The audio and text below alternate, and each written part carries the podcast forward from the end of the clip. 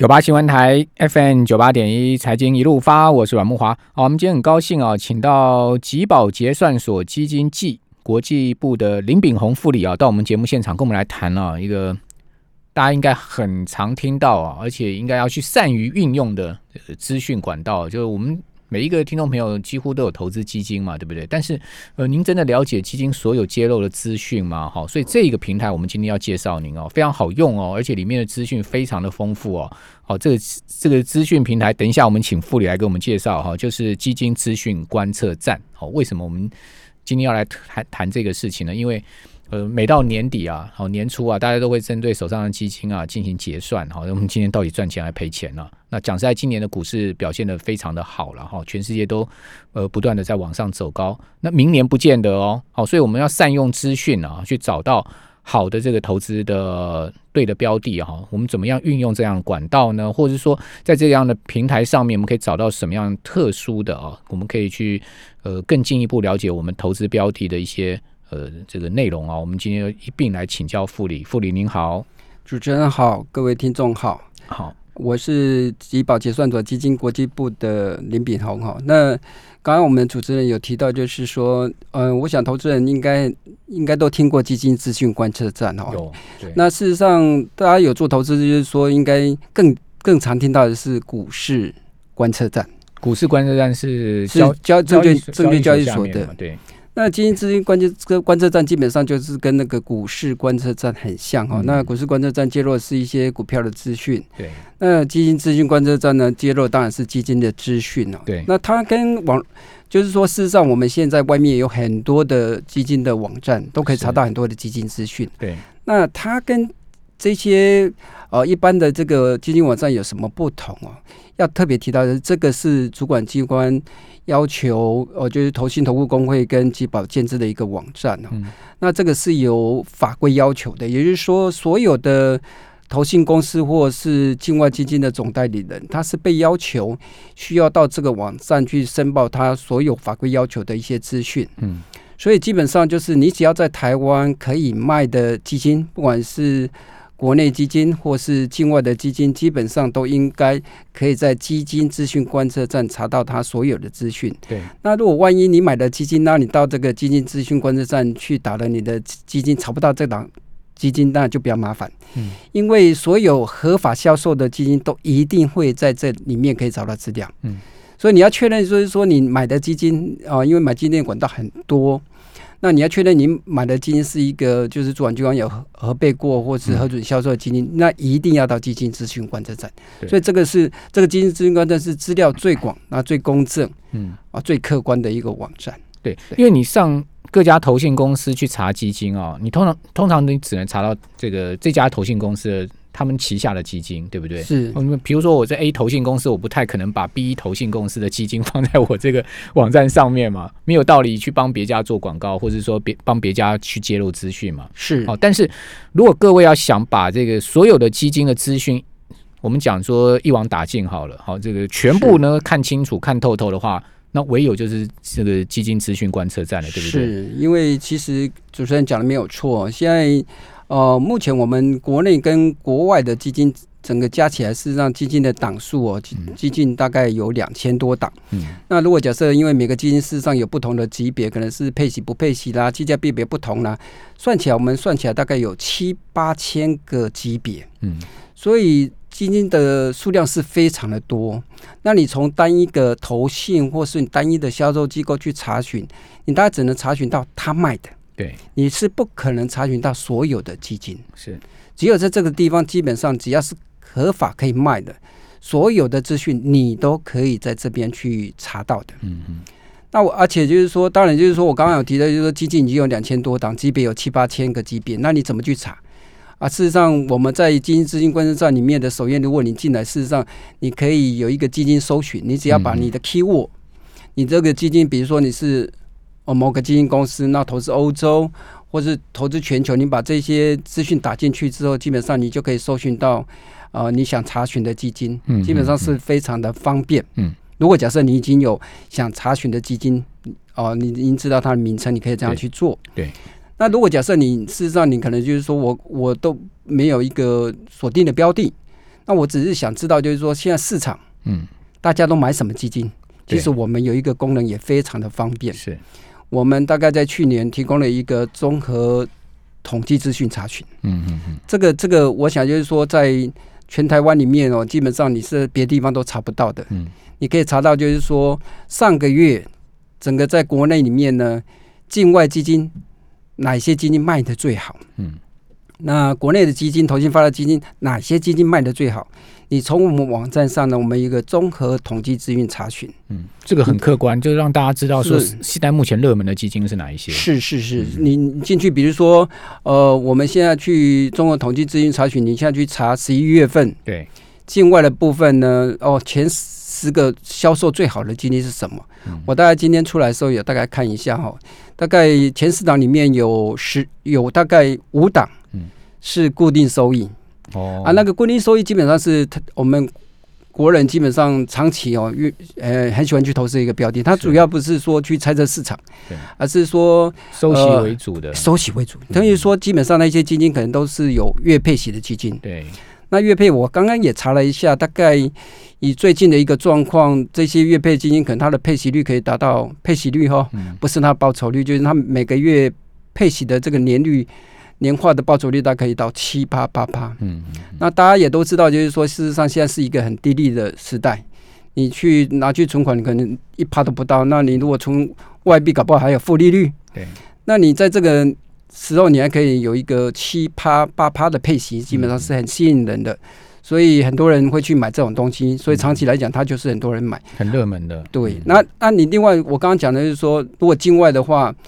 呃，有五档是固定收益这种月配息的基金，那另外五档是什么东西呢？我看早上，哦，今天出来的时候也看了一下，基本上就是跟现在的投资主流很有相关。嗯，大概我刚刚看了一下，大概有科技，对，哦，有两档科技基金，那有一档呢是 AI 的基金，嗯嗯，那有一档是 ESG 的基金。哦，那一档是中国基金，对，那就我们可以看到，事实上的确现在科技是主流嘛，哈，很多科技类股表现的非常好啊，尖牙股各方面他们都表现的非常好。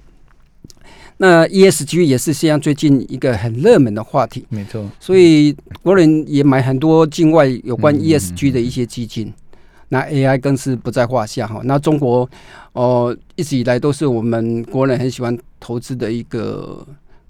就是一个国家的一个基金哈，那你从这里面就可以看到，哎，我们现在整个国人他一个投资的一个主流在哪边？对，那这时候如果市场的风向球在哪里？是，那你如果觉得说啊，他们他们这些基本上投资的主流，你如果觉得说你也有兴趣，你比如说你觉得 AI 也是未来，然后 ES 也是未来，你就可以把它点进去，然后就可以看到这档基金的相关资讯。OK。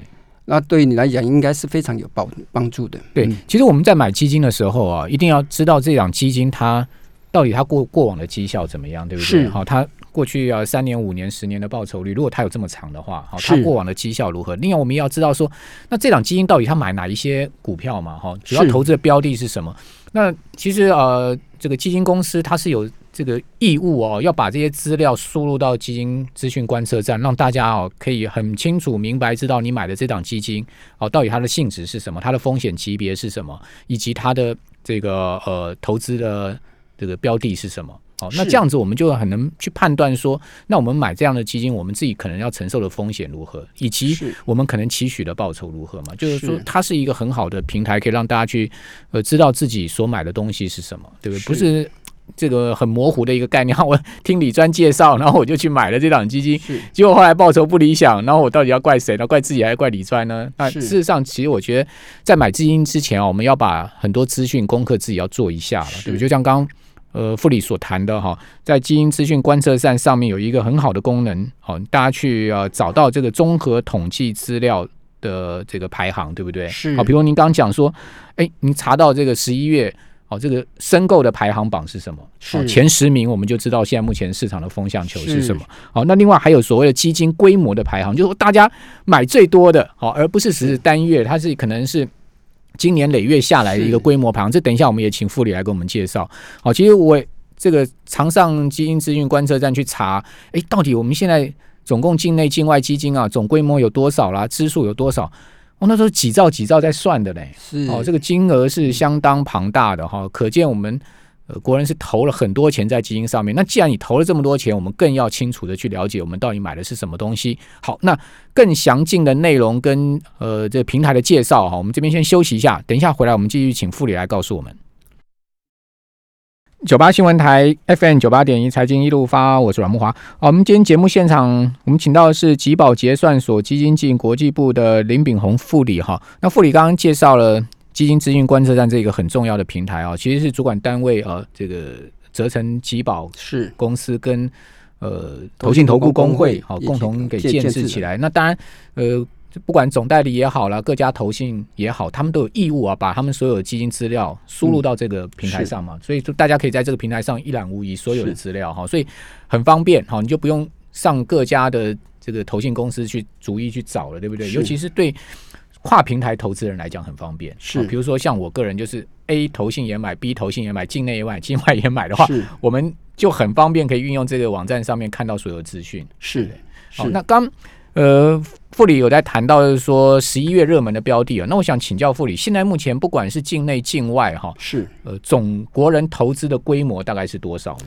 目前境外的部分大概是三万三兆多哈，然后我们境内部分大概是四兆四兆多四兆五左右，所以加起来其实整个加起来你看就已经将近是八兆的一个投资金额哦，事实上是非常的大哈。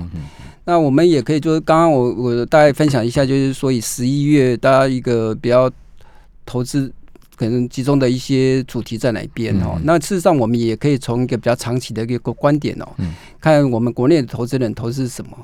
那以境境外基金为例，有就是说，基本上它已经开放国人投资，大概已经有十六年的时间哈。那这十六年累积了大概三兆多，这三兆多大概钱的分布大概是怎么分布呢？其实我大概抓了一些统计数据啊，我们这个三兆多大概有一半将近。呃，可能一兆六、一兆七，基本上是投资在固定收益，也就是主要就是说债券型基金哈。是。那大概有三成五的部分就投资在一些股票型。所以，如果假设以国内的一个投资人投资境外基金的存量来看哦，前十名的部分，我看了一下，全部只只有。十米里面有八档是固定收益，也就是债券型。嗯，那只有两档是平衡型。那平衡型的部分，基本上主要它也都是 focus 在债券。是，所以如果以长期的一个存量来看，大家发现就是说。台湾人基本上投资境外基金最喜欢的基本上就是月配息的全球型债券型基金，嗯嗯，而且这个债券型基金它不是一般的债券型哦，一般都是呃看起来都是一些高收益债券。以第一名来讲的话是联博的全球高收益债券基金哈，我们看到就是国人持有的金额大概有三千八百六十六亿哦，那第二名的按年收益成长 也有三千六百八十二亿，嗯。那大家想想看，这两档基金加起来已经将近八千亿，嗯，八千亿。我们国内一个投信，可能一个大概第二名、第三名的一个投信，基本上它的管理规模，整个发行的规模也才大概四千亿而已。是。所以境外的一档基金基本上就等于是投信所管理的所有基金的规模的加总，嗯，所以这个事实上是非常的恐怖哦。那我刚刚有特别分享，就是为什么国人基本上那么喜欢去买这些高收益债券基金，大家就是为了就是月配息。对，那这个月配息大概也是我们台湾比较独特的啦。但是在全世界里面投资，它可能就是说，哦，你做了一个投资，不会很想就是每月拿一些钱回来。可是我们国人比较不太一样一点，他就喜欢就是说我今天投了，比如说五百万、一千万进去。我一年，比如说，如果是七八的的一个配息率，我一年可能就可以拿回来七十万。七十万呢，我可能分十二个月拿回来，我可能一个月就可以拿六七万。呃，对对对，就那这个可能就是哎，已经足够我去做退休。嗯，所以他们很喜欢这样的一个投资哈。那当然就是说，大家也会觉得说，主管机关也会觉得说，这这个全部那么集中在高收益债会不会危险哈？对。那当然，高收益债我们长期在看起来，基本上当然它是透过一个呃持有几百档高收益债去做风险的分散，的确它会有那种。倒账的风险，就是他持有的基金可能里面会有可能个位数五档、十档或是十几档，可能会真的是没办法履约。可是因为他透过几百档的这个债券债券的持有的风险的分散，那让我们这个它的那个基本上它的获利率哦，就是整个报酬率不会太差，而且可以持续的一个配息。是，所以基本上你就可以看到这个就是我们哦。国内投资人基本上呃的一个投资方式，就是喜欢投资在这个地方，所以长期的部分基本上都 focus 在债券的部分。这样讲，其实联博跟安联哦这两家投信公司的责任也很重大，对不对？因为他们管了台湾人八千亿的这个资产，是是是是是。那当然，这个呃高收益债券哈，它其实跟着股市是联联动的了。是，那股市好的时候，高收益通常不差的了。是，今年基本上高收益的表现是 OK 的，是是，所以买这个高收益债券呢，那又月配息啊，以今年的情况来讲是还不错了，是，哦，所以也没错，哦，只不过就是说股票市场波动大的时候，高收益。恐怕它的本身波动也比较大，所以说一般来讲，我们在投资上也要注意一下自身的资产风险，对不对？是是，这个要特别就主主持人讲的很对哦，因为高收益债基本上跟一般的投资等级的这个公司在基本上比较不一样，它是跟股市联动比较大一点。经济好的时候呢，基本上你不仅可以赚到你这个高的一个利息哦，你另外针对那个它可能资本利得部分，它的债券也会涨嘛，哈。所以你是两边都可以赚钱的，净值也涨，然后我还可以稳稳的拿到一年七八八八的一个配息。对。可是当一个股市不好的时候，投资人也要注意到你的本金的部分、你的净值的部分可能会做一个比较大幅度的修正，可能十趴、二十趴、三十趴都有可能哦。那所以投资人也不要说看到它是债券，然后就觉得说它今天很安全，那就今天把所有的资金全部都投进去，基本上也是有它的风险。嗯，因为它的联动跟景气是非常有关的，因为景气不好的时候，它就比较容易倒债嘛。嗯嗯，这个大概是这样的一个情形哦。所以大家应该了解，就是说，哦，基本上看到投资人大家都这样做，可是你要去了解到背后的风险，也不是说今天看人家这样做我就这样去做。对，我们常讲哦，就是说，呃，基本上。有人问我们，就是说，哦，那这些基金这么多人买，它是不是就是一个最好的基金？我们不能这样讲，我们不敢这样说。可是基本上就是说，竟然会有那么多人去买它，我想就是说，一定有它背后不错的一个原因呐。一个一个基金如果是长期绩效不好，管理的一个状况不好，长期它可能事实上也不可能说吸引那么多的资金。那如果可以吸引那么多的资金，我想有它背后的原因。那可是投资人基本上我们还是觉得，就刚刚我有提到，像买境外基金，我们都有一个。叫做投资人须知这个文件。对。那我觉得我在基金市场这么久，我是觉得这个文件，这个当然是台湾政府哦，就是我们主管机关这边也要求业者一定要去每一季至少要去更新他的投资人叫做投资须知这个文件哦。嗯。我觉得这个非常好，为什么？因为这个我们常常在看一个文件，如果假设他给你五十页、一百页，你就不会看。对啊。看不到重点。嗯，可是这个投资人须知大概它大概都只有四页，嗯，五页，可是呢，里面摆的都是重点，嗯，你可以从里面去知道，就是说你的基金买的这档基金，它到底投资什么？对，比如说我们刚刚讲的按年收益成长，你如果去看它的投资人须知，你就知道它不只是买债券，它还买一些股票，嗯，还有三成五可能都放在股票，嗯，啊，可能放在这个这个 Google 啦。哦，Apple 啦，Facebook 啦，这些这些高科技股，所以当科技股好的时候，它事实上它的涨势是不低的。嗯，可是你也要考虑到，就是说，如果假设今天股市反转，科技股大幅下挫的时候，这档基金可能基本上净值的波动会比较大一点。对，所以你从投证趋势就可以看到它的持股。嗯嗯。哦，看到它投资区域的分布。嗯。好，你可以看到它配息的状况，它每一年的报酬率是怎么样，你都可以一清二楚。而且重点是它只有四页，嗯，你要的重要讯息都在里面，嗯嗯，所以我是觉得说，投资人资像如果买基金，基本上境外的部分可以去看投资人须知，境内的部分事实上现在他们也有那种投信的部分也会有公开说明是是简版的部分的，基本上也会做定时更新，这些我觉得是是哦有需要去看的。好，那这个投资人须知也都放在我们讲基金。资讯观测站上面对不对？是没有错，大家就是在上面都可以看到必要的资讯了。是，比如说你刚刚讲的前十大持股啊，都有。是是是是，所以因为包括你的费用率哦，主管机关也很重视，就是说你每档基金事实上那个每年，因为你知道有经理费、有保管费、有各项的费用，那加总起来，你一年哦可能付了两趴、三趴、四趴，嗯，你可能不清楚。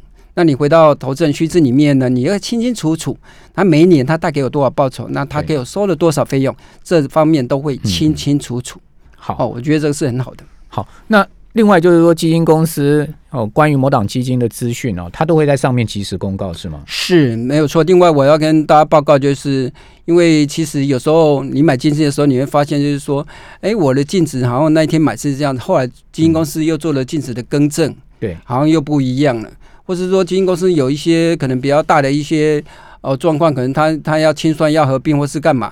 那你可能你要怎么去知道呢？事实上，主管机关也责成，就是所有的投信或是境外基金公司总代理人，他们一定如果假设有这些重要影响投资人的讯息，最直接就是即使要呃让投人知道的话，一定要在这个我们的这个基金资金管理站去做公告。嗯，所以你如果透过这边，你就可以掌握你基金哈，你你的基金，我们每个你。你到你的基金里面，我们有一个公告信息，有关的它的部分，我们都会放在那边，你就可以透过这些公告讯息去掌握你买的基金有没有做一些净值变动啦，或者有一些重大讯息，有关你的权益的部分，都可以透过这边去做了解。另外就是说，除了在一般我们讲说电脑上面的网站哈，笔电啊，或是说我们一般座机的网站上面，因为现在连手机上面的 App 都可以看得到，是吗？是呃是的，因为大家应该如果有买股票的话，基本上会知道我们集保结算所。现在有一个依存者，对，啊，就是说基本上是一个 A P P，对。那你基本上在上面其实非常方便的哈，就是说你可能通过很多的这个券商去买到一些股票，你在那边可以看到你整个的 portfolio。嗯。那刚刚主持人也讲嘛，就是说你可能就是说在不同的投信，你会去买那个基金，你你可能两家三家，因为你如果要跟投信买基金，你不能在 A 投信买 B 投信的基金嘛，你势必要在 A 开 B 开。那我们现在提拨提供一个功能，就是通过我们的这个依存者，你透过只要你是透过投信买，你透过银行我们没办法哈，因为那个是挂在银行底下。你只要透过投信嘛，你就可以在我的依存者里面呢，看到你所持有的所有的投信基金的清单。了解，好，那会非常方便。然后这个清单进去之后呢，你也可以去哦观察它它一些它的十大持股相关的资讯。都是非常好的，可以透过这个方式。好，那所以你在这个呃吉宝一存折的 App 上面，因为我自己个人也有这个 download 下来哈，我有在用。那除了你可以看到你所有的透过投信公司买的基金的。净值啊，明细以外，你所有这个不同证券公司的买的股票，也都全部可以在上面看到，错，就全部把你归户在一起哦。是，所以说对你自己个人的资产配置理财上面是真的非常方便。是，也鼓励我们听众朋友啊去 download 吉宝一存折。是，好，我们今天非常高兴请到吉宝结案所的林敏宏副理啊到我们节目现场，副理谢谢您，谢谢主持人，谢谢各位听众，谢谢。